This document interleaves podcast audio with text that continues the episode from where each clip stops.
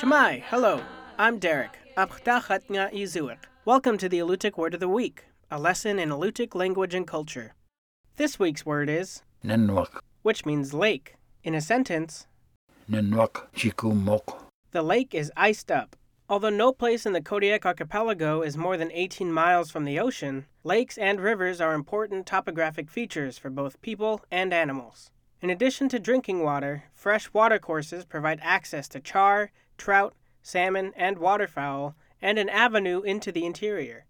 Although ponds are common, there are few lakes in the archipelago, and most are fairly small. Karluk Lake, the largest, covers only 14.7 square miles. These topographic characteristics reflect Kodiak's glacial history. Most streams descend directly out of steep, glacially carved mountains into adjacent bays. Lakes and larger streams tend to occur in a few valleys that were not completely covered in ice during the last glacial epoch. Elder Larry Matfay remembered ice fishing for steelhead on a frozen lake. Covered with a blanket, he would watch for fish through a small hole in the ice. The blanket blocked the sunlight, allowed him to see the fish, and kept the fish from spooking. As the fish began to swim by, he would use a leister, a multi pronged spear, to capture it. Small fish lures carved from ivory and found in archaeological sites suggest that this practice may be quite ancient, perhaps more than 2,000 years old.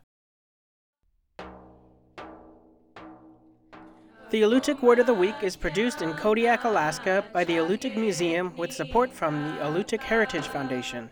Words are spoken and translated by Alutiiq elders Nick Alokli and Sophie Shepherd. Lessons are written by the Alutiiq Museum with assistance from Kodiak Island Alutiiq speakers. Lessons are published in the Kodiak Daily Mirror each Friday. To subscribe to a weekly email lesson, visit the Alutiiq Museum's website at alutiiqmuseum.org and find our podcast in the iTunes Store.